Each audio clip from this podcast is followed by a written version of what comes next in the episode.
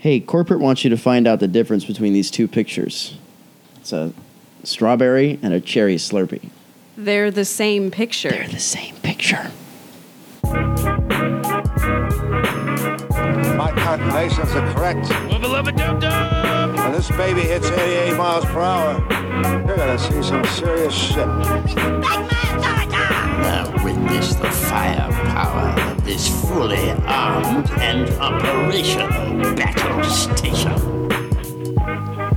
You're listening to Escape Podcast. My name is Cameron Haug, and on the show today we have uh, not only an idiot but also a complete moron. Welcome to the show, Laura Haug. How are you Oh, doing? hey everyone. I'm Laura Lane. I'm good. I feel like that was a very good introduction. You think for so? You. Very applicable. At I least don't. I don't to know. a, like he a, wants a to cover reasonable, up the measurable fact degree. Also, that why, everyone likes me better. why did you tell them your Instagram name instead of your real name? First of all, Laura Lane is like my favorite nickname ever. So why did you did you disclose our terrible last name that we share? Because I tell them that every single episode. it's disgusting. So if I hey were to everyone, tell- welcome to the Hog family.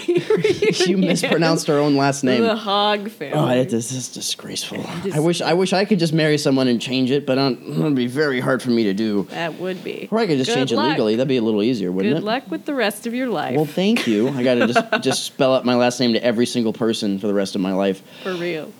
So, uh, we are going to be talking about um, Stranger Things 3 today. Stranger Things 3. But before we do that, I finally, guys, we've been doing this for, oh, two and a half years, I want to Two and say. a half? Two and a half years.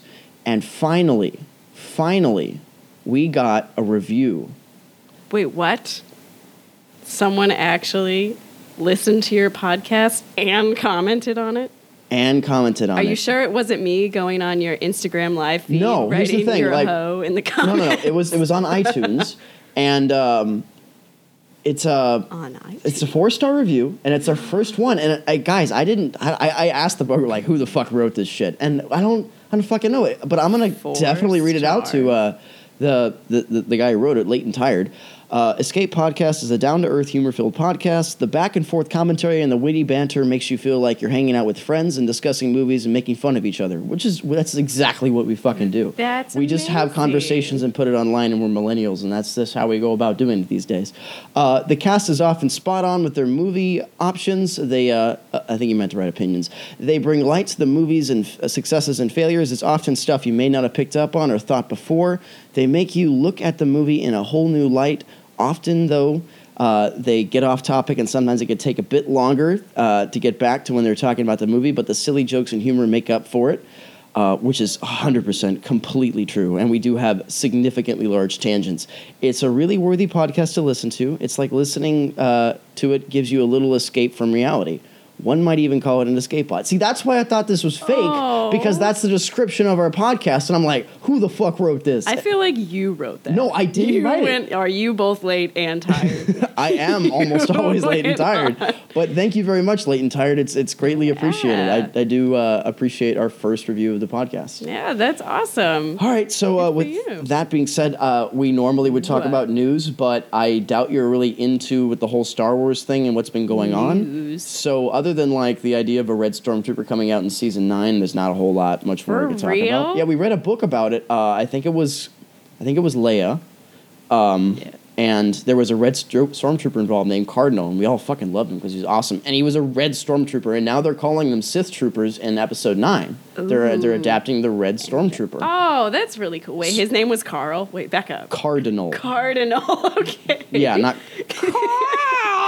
His name was Carl. all right. Uh, but let's go ahead and talk about the season finale, finally of Stranger Things three. Now that Yeah. anyone who ever gave a shit about it has finally seen it, unless you're really bad so. at time management. I don't think you gave a shit about it if you haven't seen it. So I went ahead and rewatched a majority of the series. Guys, I'm, I'm not going to lie to you and say I rewatched the whole thing. I have seen the whole thing Mm-hmm. once through, once and a half times through. I meant to go ahead and see some um, some adaptations before and some allusions and some, um, um, yeah, that's the word I'm looking for, allusions to previous series involved. Mm-hmm. For instance, in season one, when you see a commercial for Coca Cola, summer's better with Coke, and then it cuts to the scene where she's trying her first thing with all those probes in her head to crush the can of Coke with Uh-huh. Dr. Brenner. In season three, we see her do that same thing in Starcourt Mall when she's trying to crush a can of Coke to see if she still has her powers, that kind of thing. Yeah. And there's a lot of nice illusions with that too. Another one was that at the beginning, when they find El in, like, I don't know, the second episode, Mm-hmm. um, maybe it was the first. El was completely devoid of privacy and she wanted to change in front of all the three boys and they freaked out. So Mm-hmm. they're like, go in the back room and, or was it the closet? And Mike, think it was a bathroom. Mike shut the door and she freaked out. So Yeah. as a compromise, they kept the door three inches open. Later in the series, Oh, That is so awesome. we I didn't see even catch that. yeah before. we, we see hopper actually the one instigating that where l wants nothing more than privacy to be alone with mike where both of Mm-hmm. them want the door closed but hopper wants the door three inches open it's those kind of things that make this whole thing like it, really flows together really well does, and by right. far i think season three was definitely closer to what we felt in season one where season two was a a really cool awesome, powerful tangent that receded Mm-hmm. back to another powerful way, but more resemblant of season one when we came to uh, ST3. Well, I think season two, the whole purpose of it was for El to find her purpose. The whole purpose of season two you was know? to develop like two, Her maybe character. three main characters. Yeah. Um, uh, the two I have in mind, of course, are Jonathan Byers and Eleven. Eleven Yes. was this now going through emo phase in season two. what about Max too? She got Max was introduced. so yeah. the Duffer brothers, the Duffer brothers have this amazing reputation of introducing a character and making you fucking hate them. Billy, um, Billy. Steve Harrington, and then the next season they come on in and you fucking love them. Oh my god, I hated. I mean, Billy was kind of cool to begin with, but I hated him. He's such a douchebag. and then he sacrifices himself to the Mind Flayer in season three in Starcourt, and I wanted nothing to do but more than to worship the guy. So I actually wanted to bring that up Yeah. because while that was a very necessary scene because it saved Eleven's life, I feel like it was uncharacteristic of the character that Billy had portrayed within season two and season three.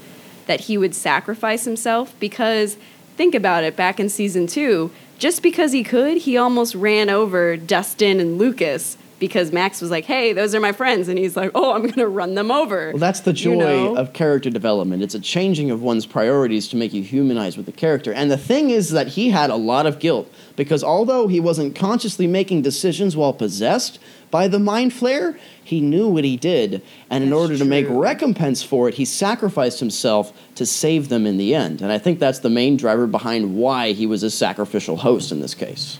I I agree. I would agree with that. But it also seemed like it was a little too easy for Eleven to really tap into those very hidden emotion emotions that he had about his past and his mom and like all the trauma that he's endured. And for him to let go her for her to bring it up and be like, the beach, your mom, she was so beautiful, for him to be like this really evil character to all of a sudden just break out and sacrifice himself, you know? I don't know. Like I that's felt what- that's what it was Darth did. amazing. Don't get me wrong, That's but I also feel like it was a little bit of a sudden, very dynamic change in the character that he had brought. Well, here's the thing, though. table. The- Yes. Every good story, I've said this like at least a thousand times on this podcast. So if you've heard like maybe three of our episodes, you've heard me say this shit.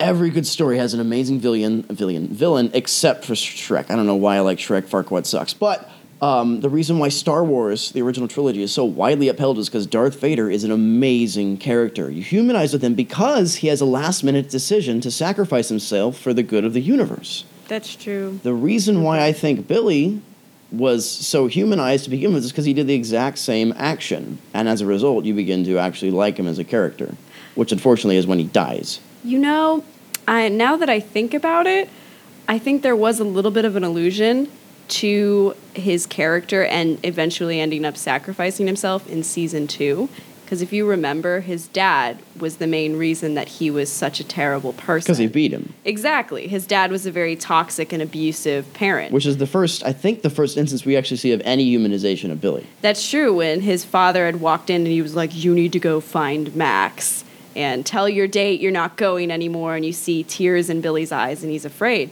I wonder if because during that scene when El brought back those memories and he realized what was going on, I wonder if he saw this other evil villain who was kind of running his life and he was like, never again, because my father did that. Holy shit, Laura. Holy shit. You think the mind flayer was synonymous with his father and dic- dictating his actions? Absolutely. Fuck, I didn't think about that. That's really good. Thanks, Cameron. Man, all right. I'm you. so glad I fucking had you on the podcast today. this is actually her first time, guys. Uh, Yeah. have you have you ever done anything like this before? No, I don't think so. Well, uh, I think it might be genetic, but you do have a good radio voice. Might be genetic. Might First be all, genetic. I'm did you the hear the last part of what I just said? You do have a good radio voice. Oh, thanks. You're like, oh, he's fucking. I'm gonna cut him off right here, and not even listen to the rest of his shit. um, fuck you, by the way.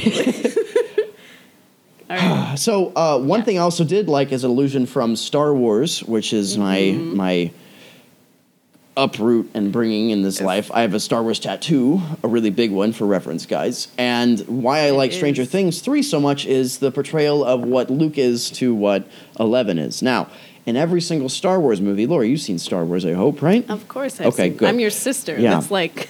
I'd be I very surprised if you do. didn't. So, if you remember in episodes four, five, and six, Luke actually had a different garment on every time to symbolize where he was in form of character development and the progression of the story. So, in season, fo- uh, season in episode four, he was wearing a white um, robe to re- you know resemblant of those who live on his home planet Tatooine.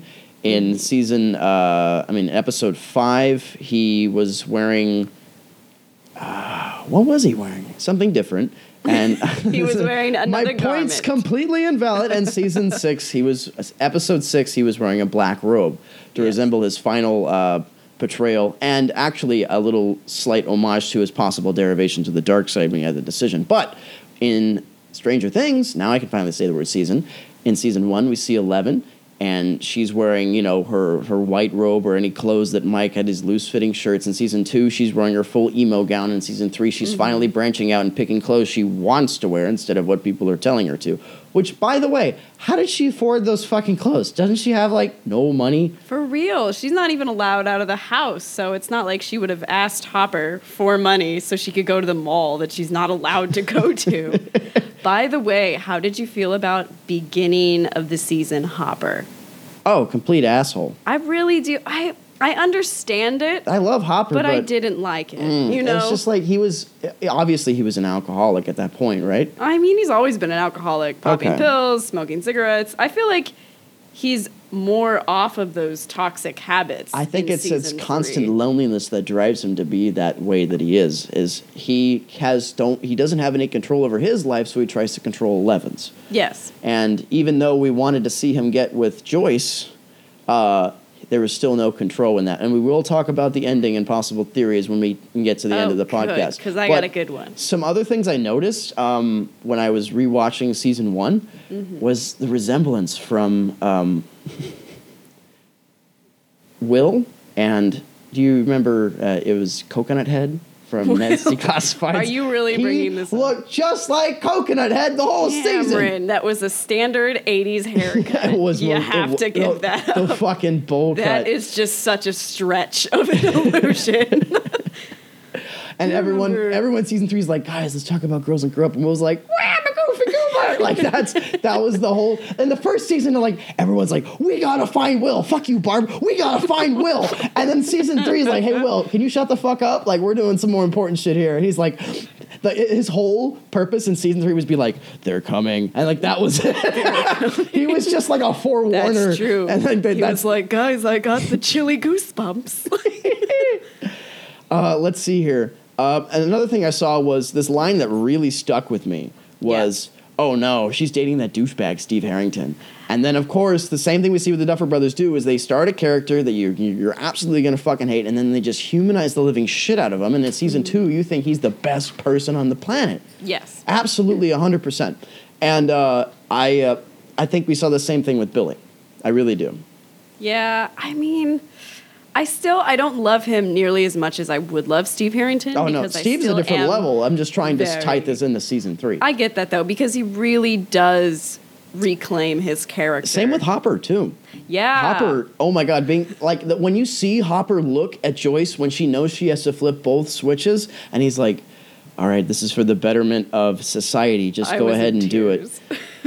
Let's just go ahead and talk about it while we're talking about it right now. Yes. Um, so we pretty much know Hopper's not dead. Of course he's not. Yeah. My theory with any TV or movie is you have to physically see the character explode and have a funeral for that character, for that character to be officially dead. Actually, that applies half of what you said to Stranger Things. Every single character we know to be dead, we have seen their corpse.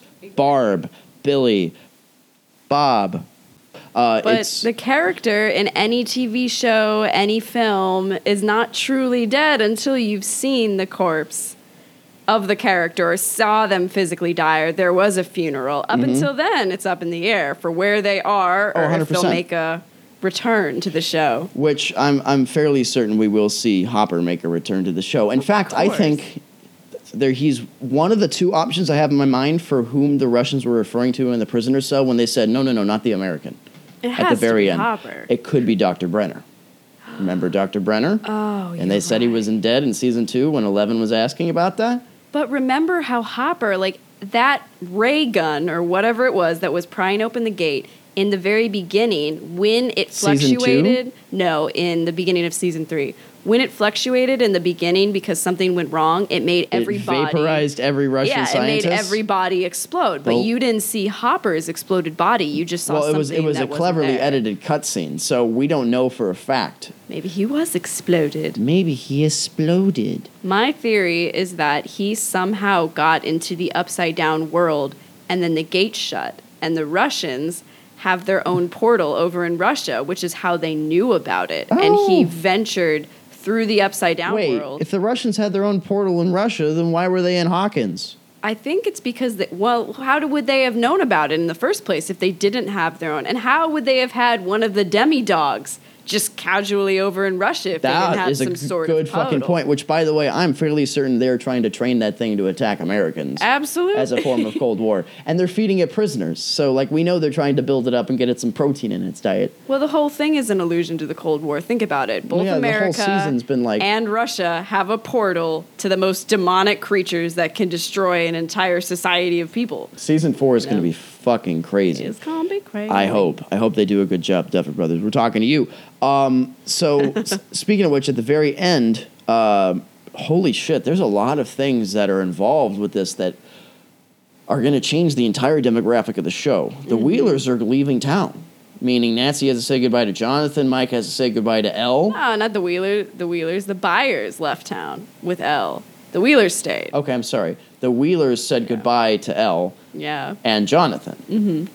And there's a whole lot involved with with going on there, and we don't know if there's going to be any reuniting. Because let's face it, El's the best fucking character in the show, Yeah. hands down.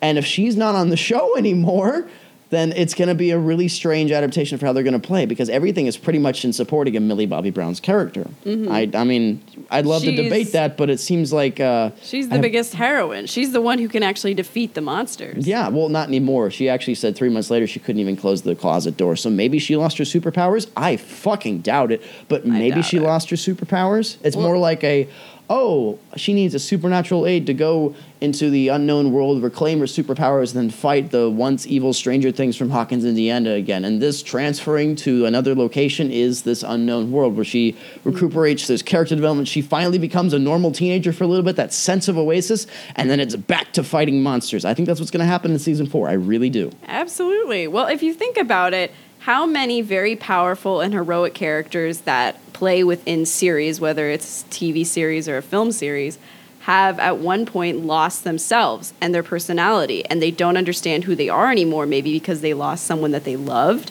Or they were just at a different point in their life and Was they this- forgot. And this- then ended up losing their powers only to regain them when they found their purpose again. Like I need examples. I can't vision anything. Kiki's delivery service when she couldn't fly. Spider-Man three, or was it Spider-Man two, Spider-Man 2 when he lost his because he got sad. Like Yeah, well, I mean, those elements though can really dictate the powers of a character. You know, I mean, l just lost Hopper, and that's right after she lost. Oh wait, no, I guess it was very before, like a little bit beforehand, right?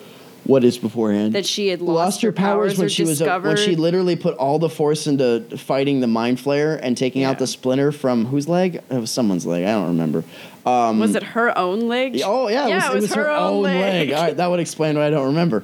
And uh, she like used all of her fucking powers to do that, and she was, I'm pretty sure, completely drained. Now there's this Yeah. bullshit notion of logic that is completely false and is only used by people who don't want to do anything, which is you have a finite amount of exertion per day. Or if you exert so much force, you actually shouldn't do anymore because you will be drained of your finite amount of energy. Well, although you do have a finite amount of energy, speaking you, you do not have infinite mass, mm-hmm. that's bullshit. You should be able to just constantly exert force your maximum ability all day and you'd, you'd be drained, but you still could. I think that this idea or concept is what's being used with El is that she drained her powers so much that there's a huge regenerative period where she needs to be able to recuperate and train and do a montage like Karate Kid to get where she needs to be again. Not like a, uh wax on, wax off, but a similar notion where maybe she could find someone who is like her in season two, which is a very weird tangent of an episode, and um, and But I think it could, was important. They could teach her on Dagobah the ways of the Force, so she can go back and try to fight her father. the It'd ways be- of the force. It'd be very similar. Um, and one last point I want to bring up uh, before I don't know if you have any more that you thought of, but you know that uh, Robin Maya Hawke is Uma Thurman's daughter, right? what? Yeah. And there was a lot of allusions between Kill Bill and Stranger Things 3. And uh, just a few subtle nods of shots where there's a shot of what would be, um, uh, Ho- is it Hori Hondo? Uh, Hori- the guy who what? made the samurai swords to start her off with her supernatural aid to go kill Bill. Have you seen Kill Bill? I haven't seen Kill Bill. Get the fuck out of here. I Uh, know, H- I Hattori need to see it. And uh, there was a shot where there was his head in the back and she was pushed over a table talking to him, and the exact same one was Maya Hawke talking to, to Steve Harrington in Scoops Ahoy. Like, That's amazing. I mean, I can definitely see the character or the similarities between the two. Mom and daughter. mom and daughter. Yeah. Oh, uh, and two more things, brand new characters I want to talk about before we go. Uh, we have, what was uh, the, the new uh, Erica? It was Erica. Erica. With her very libertarian economic standpoints at a very young age. I was very surprised by that. I loved it. you can't put America without Erica or something like that. This is child endangerment. I'm gonna drink poison. Like she was she was purely comedic relief and it was really funny. I loved the induction of her and the mysterious, um, finally revealed very nerdy girlfriend that uh, Dustin had. Remember her name? Yes, Susie. Susie. God is like the world's ending. She's like, I'm just gonna go ahead and dance. Like that. That was Close your eyes. Look at what you see. And oh was- my gosh, we should do. and it was all to get Planck's constant out of her. Why do you always got to make some special ordeal just to? f- We're all dying here. I'm sorry. Did did you want to tell me you love me? Like that's that was the same premise behind it. I, I love the banter behind them though. I think that was really good. Yeah, I think it was unnecessarily perfect, and just that song playing while the giant mind flayer was running after It was the car. very ironic. I love stuff With- like that. Like yeah. for instance, I had this idea that I'm going to be put forward in a little bit whenever I get time. Of uh, do you know, um, have you seen the original Texas Chainsaw Massacre? No, I have not. I don't like scary movies that much, though. Oh yeah, but I Not saw. a fan. I showed you Saw, and by the way, you remember the mayor from Stranger Things three? He was the guy in Saw, Cary Elwes, who's also Wait, in Princess the, Bride. The guy on the floor, or one of the guys locked in the room. the mayor who was like, I can't Yeah, have Fourth of July done. Hopper, No, take down the Saw- protesters. in Saw. he was the guy who had it. He was the doctor who was cheating on his wife, who had to saw off his own leg. Ooh, that's what you Um, get if you cheat on your wife. Yep, that's exactly it. I So saw your leg. what happened? What idea I have behind is that that final shot. Which you don't know of, but for listeners who do like horror films, who have listened to this, who's probably listening to us because of our horror film adaptations we have, there's this final amazing shot at the end of it, um, where Leatherface has a chainsaw. He just admits defeat and having one person escape, and he's swinging it around, and it's an amazing sunset, and it's beautiful. I'm having this ironic song play in the background.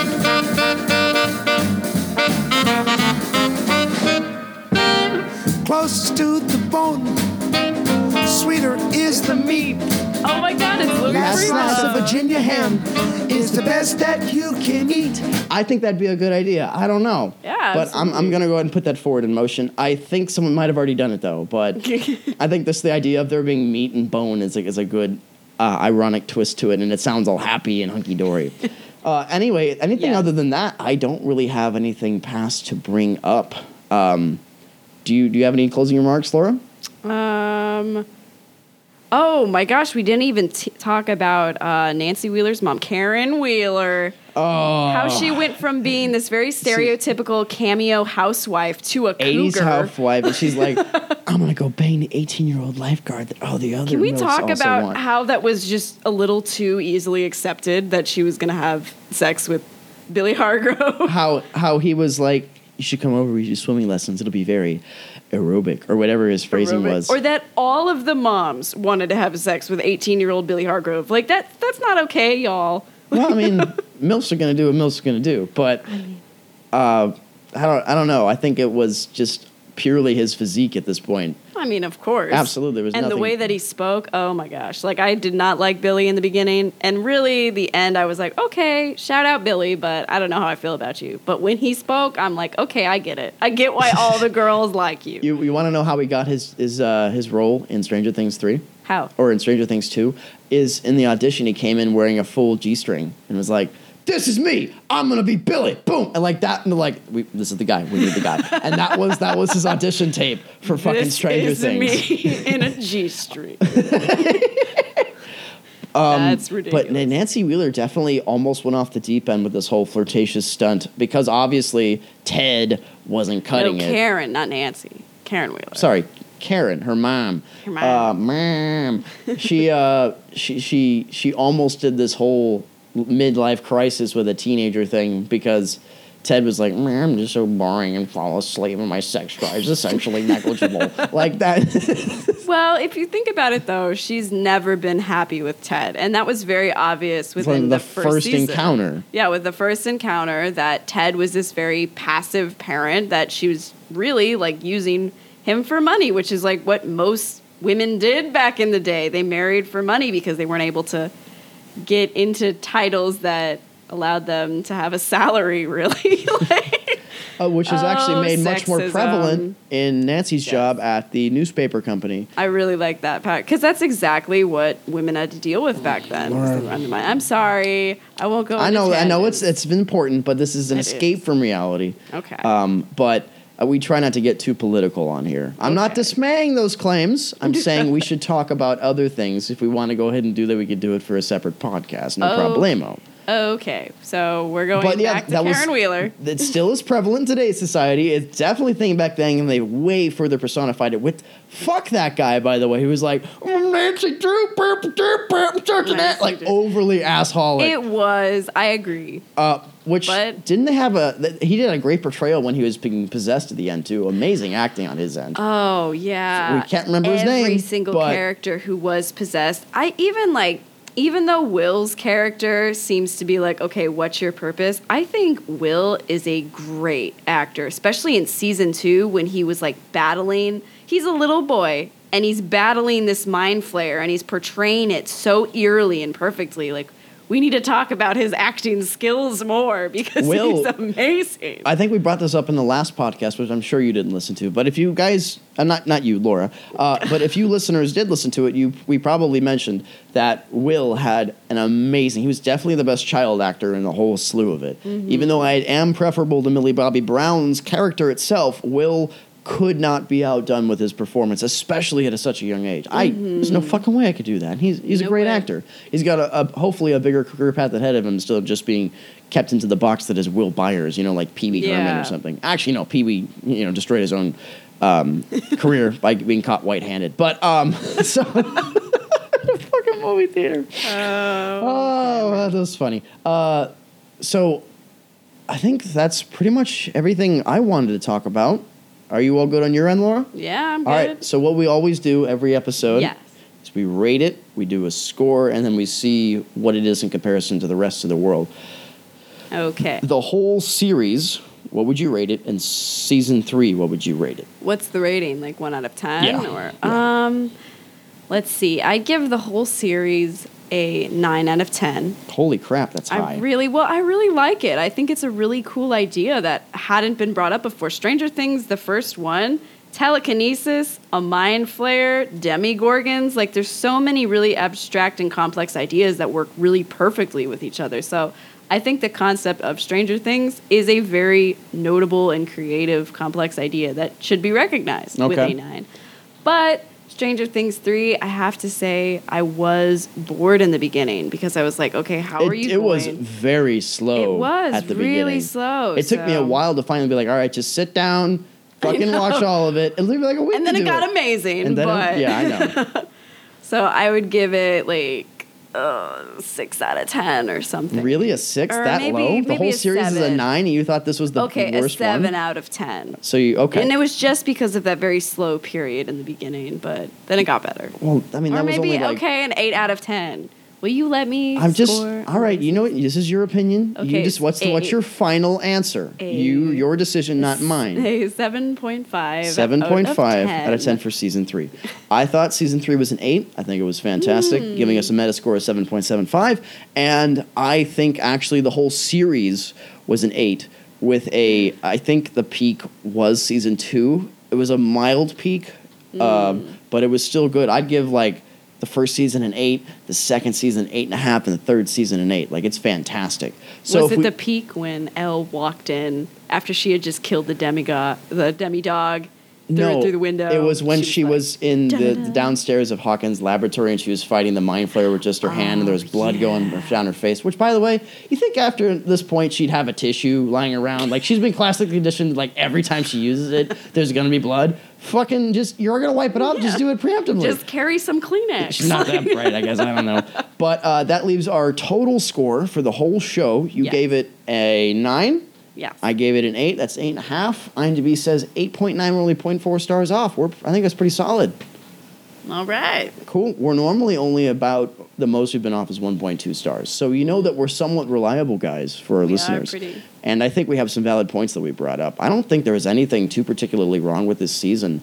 Like, for instance, in season one, I can't think of a single thing, and I was like, that sucked. Season Yeah. two, there was that one episode where they're like, oh, they went off and found other superpowers and they went back to normal and nothing happened from it. And that was maybe the worst part, but it still wasn't bad. In season three, this the first episode was just slow, but it was still good. Like, I don't see anything really wrong with this whole series. There's not been one thing where I'm like, oh yeah, other than that part, like mm-hmm. other than the entire prequel trilogy, yeah, it was fine. Like I don't have that problem with Stranger Things. I think it was all fantastic. I think the Duffer Brothers are doing a great job, and I think an 8.5 is a very valuable score for this entire series. And I can't wait to come back and do Stranger Things season four in like 10 years when it comes out. When is isn't it like a Christmas thing now? Because they did Halloween for the first two seasons, and then the Fourth of July, and I feel like it might be Christmas. That'd be a good the, a homage to the Christmas lights that we had with with Joyce at the beginning. Which Yeah. man, I, I really like that that motif and that that just that feel of the color scheme in season one because of the Christmas lights, which actually was around Christmas time because when she was buying those Christmas lights, Christmas Mm-hmm. music was playing in the grocery store. Because I think the first episode was Halloween or something of that nature. I don't think so. Or no, it that was, season two. The first episode Yeah. was Halloween, but it was around Halloween or like right after Halloween when yeah. Bill or not Will, when Will disappeared. I mean, the name still applies, right? I guess so. But yeah, Will went off on the, uh, uh, the, the the one route that they named after Lord of the Rings, and then they just couldn't find him for a whole season, or was it two seasons? No, they, they, he came back at the end of season one. All right, so I think that's all we got to talk about. Um, All right. Signing off. I'm Cameron Haug. I'm Laura Lane. Have a good night, guys.